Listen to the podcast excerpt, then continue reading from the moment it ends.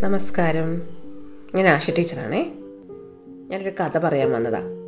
കഥ പാണ്ടംപറമ്പത്തില്ലത്തെ കോടൻ ഭരണിയെ പറ്റിയുള്ളൊരു കഥയാണ് പറയട്ടെ കഥ. ഈ പാണ്ടംപറമ്പത്തില്ലത്തെ കോടൻ ഭരണിക്ക് ഒരു പ്രത്യേകതയുണ്ട്.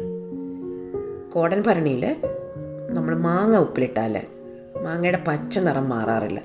സാധാരണ ഭരണികളിൽ ഉപ്പിലിട്ടാൽ കുറച്ച് ദിവസം കഴിയുമ്പോഴത്തേക്ക് മാങ്ങ ചുരുങ്ങി മഞ്ഞ നിറമായിട്ട് മാറും. പക്ഷേ ഈ ഭരണിയിൽ മാങ്ങ ഉപ്പിലിട്ടാൽ മാങ്ങ മഞ്ഞ നിറമാകാറില്ല. അതിന് പച്ച നിറം മാറത്തില്ല. മാത്രമല്ല അതിന് അതിവിശിഷ്ടമായ രുചിയുമാണ്. അപ്പോൾ ഈ പാണ്ടംപറമ്പത്തില്ലത്തെ ഈ കോടൻ ഭരണി എങ്ങനെ വന്നു എന്നാണ് ഞാൻ പറയാൻ പോകുന്നത്. കോടൻ ഭരണി എന്ന് പറഞ്ഞാൽ ഒരു ഇത്തിരി വളവുള്ള ഒരു ഇത്തിരി കോടിയ ഒരു ഭരണിക്കാണ് കോടൻ ഭരണി എന്ന് പറയുന്നത്. പണ്ട് ഈ പാണ്ടംപറമ്പത്തില്ലം വളരെ ദരിദ്രമായ ഒരു ഇല്ലമായിരുന്നു. അവിടെ ഒരു ഭട്ടതിരിയും ഭാര്യയും മക്കളുമാണ് താമസിച്ചിരുന്നത്. അന്നന്നത്തെ അഷ്ടിക്ക് പോലും വകയില്ലാതെ ജീവിച്ചിരുന്ന കാലത്ത് ഒരു ദിവസം കുഞ്ഞുങ്ങൾ പട്ടിണിയായിരുന്നു. അന്ന് വൈകുന്നേരമായപ്പോഴേക്കും അവർക്ക് എവിടുന്നോ കുറച്ച് അരി കിട്ടി. ഈ അരി കൊണ്ട് കുറച്ച് കഞ്ഞി വെച്ച് അവർ കുഞ്ഞുങ്ങൾക്ക് കൊടുക്കാൻ ഒരുങ്ങുന്ന സമയത്താണ് നമ്മുടെ കഥയിൽ പറയുന്ന സംഭവം നടക്കുന്നത്. എന്ത് സംഭവമാണെന്നറിയാമോ? അന്നൊക്കെ നമ്മുടെ നാട്ടിൽ ചൈനക്കാർ വ്യാപാരത്തിന് വരാറുണ്ടായിരുന്നു. നമ്മളും ചൈനയും തമ്മിൽ വളരെ വലിയ വ്യാപാര ബന്ധങ്ങളുണ്ടായിരുന്നു. അങ്ങനെ വ്യാപാരത്തിന് വന്നിരുന്ന ഒരു ചൈനക്കാരനായ വ്യാപാരി കച്ചവടമൊക്കെ കഴിഞ്ഞിട്ട് കപ്പലിൽ സ്വന്തം നാട്ടിലേക്ക് തിരിച്ചു പോകുമായിരുന്നു കടലിൽ അന്ന് വലിയ കാറ്റടിച്ചു. കൊടുങ്കാറ്റടിച്ച് മഴ പെയ്ത് കപ്പൽ മുങ്ങിപ്പോയി. നമ്മുടെ വ്യാപാരി വെള്ളത്തിൽ വീണു. വ്യാപാരിക്ക് കൂട്ടുകാരെ ആരെയും രക്ഷപ്പെടുത്താൻ പറ്റിയില്ല. അയാൾക്കൊരു ലൈഫ് ബോട്ടിൽ പിടുത്തം കിട്ടി.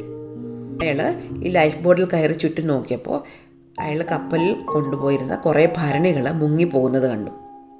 അയാൾ കുറച്ച് ഭരണികളൊക്കെ വലിച്ച് ഈ ബോട്ടിനകത്ത് കയറ്റി. അത് പത്ത് ഭരണികളുണ്ടായിരുന്നു. ഈ പത്ത് ഭരണികളുമായിട്ട് ഇയാൾ ഈ ബോട്ട് തുഴഞ്ഞ് കരയിലെത്തി.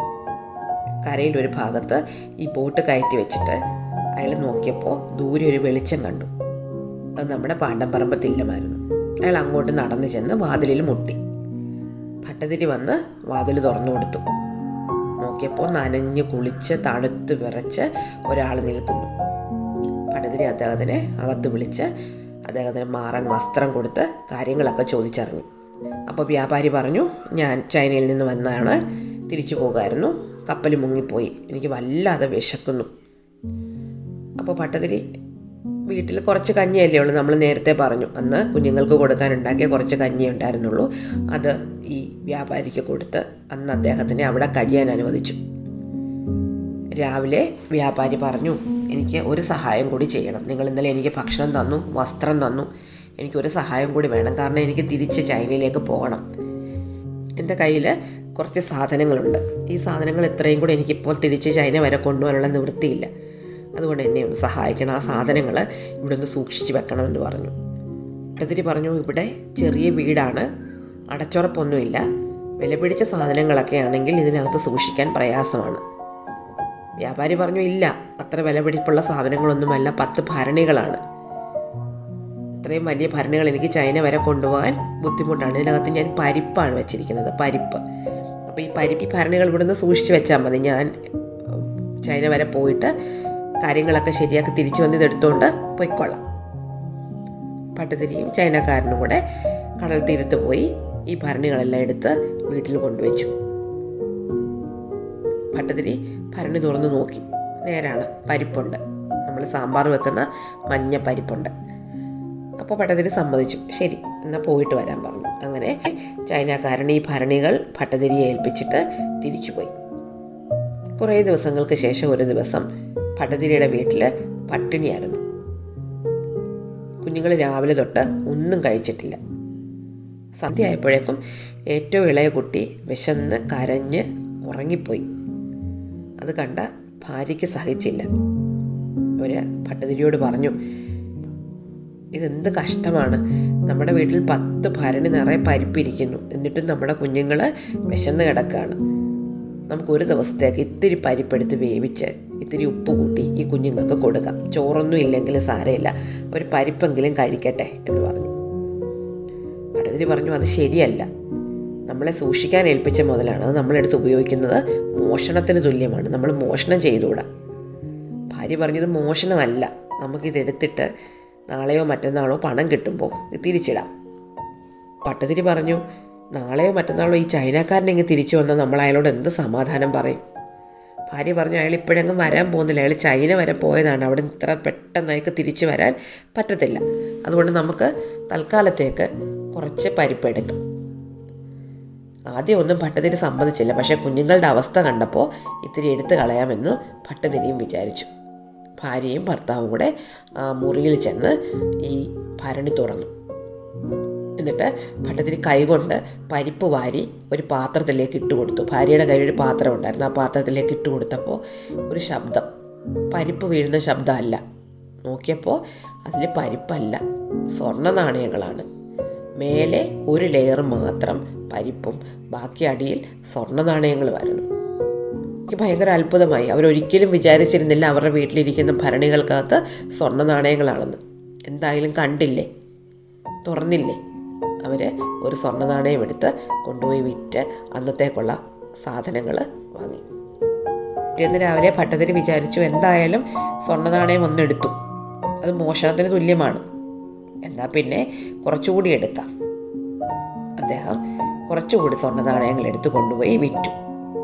വിറ്റ് കുറച്ച് വസ്തുവകകളൊക്കെ വാങ്ങി കൃഷിയൊക്കെ തുടങ്ങി കച്ചവടമൊക്കെ ചെയ്ത് വീടൊക്കെ വലുതാക്കി. വലിയ പണക്കാരനായി മാറി.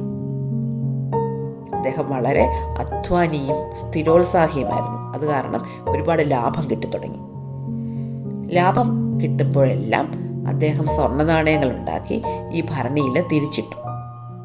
അങ്ങനെ എത്ര സ്വർണ നാണയങ്ങൾ എടുത്തോ അത്രയും സ്വർണ നാണയങ്ങൾ അദ്ദേഹം ഭരണിക്കകത്ത് തിരിച്ചിട്ടു. പിന്നെയും ലാഭം കിട്ടുന്നുണ്ട്. അപ്പോൾ അദ്ദേഹം എന്ത് ചെയ്യുമെന്നറിയോ? അദ്ദേഹം പിന്നെയും പത്ത് ഭരണികൾ ഉണ്ടാക്കിച്ചു.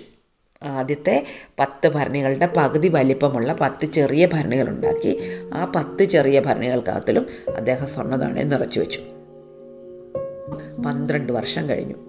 പന്ത്രണ്ട് വർഷങ്ങൾക്ക് ശേഷം നമ്മളുടെ ചൈനക്കാരനായ വ്യാപാരി ചൈനയിൽ നിന്നും തിരിച്ചു വന്നു. അദ്ദേഹം പണ്ട് പാണ്ടംപറമ്പത്ത് ഇല്ലം നിന്നിരുന്ന സ്ഥലത്തെത്തി. അന്ന് അവിടെ ഒരു ഇടിഞ്ഞു പൊളിഞ്ഞ വീടായിരുന്നു ഉണ്ടായിരുന്നത്.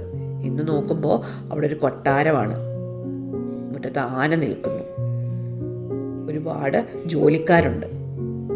ചൈനക്കാരന്റെ മനസ്സിലായി പട്ടതിരി എന്റെ ഭരണി തുറന്ന് അതിലെ സ്വർണമെടുത്തു അങ്ങോട്ട് ചെന്നാൽ അദ്ദേഹം എന്നെ തിരിച്ചറിയുക പോലുമില്ല. എനിക്ക് ഒരു തെളിവുമില്ല എന്റെ കയ്യിൽ.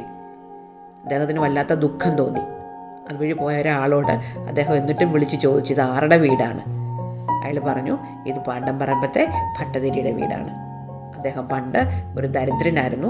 പെട്ടെന്ന് അദ്ദേഹത്തിന് നിധി എന്തോ കിട്ടിയെന്ന് തോന്നുന്നു. അദ്ദേഹം പെട്ടെന്ന് പണക്കാരനായി. എന്തായാലും വന്നതല്ലേ?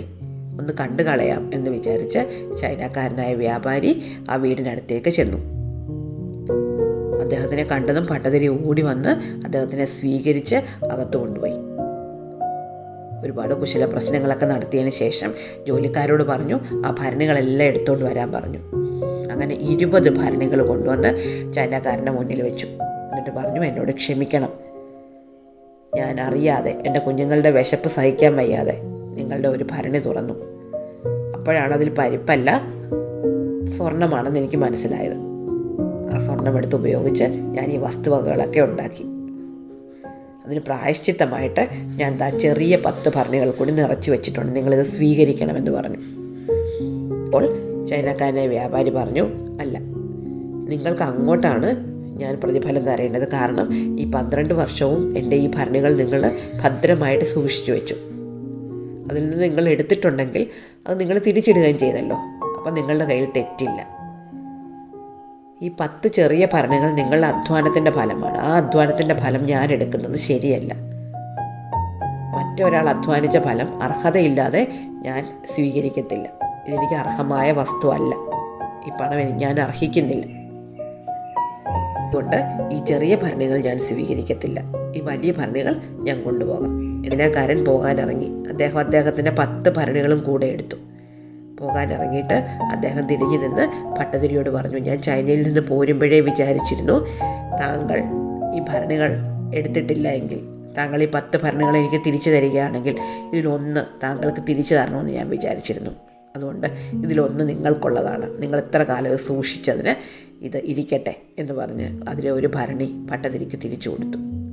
അതൊരു കോടൻ ഭരണിയായിരുന്നു. അതിനൊരു വളവുണ്ടായിരുന്നു.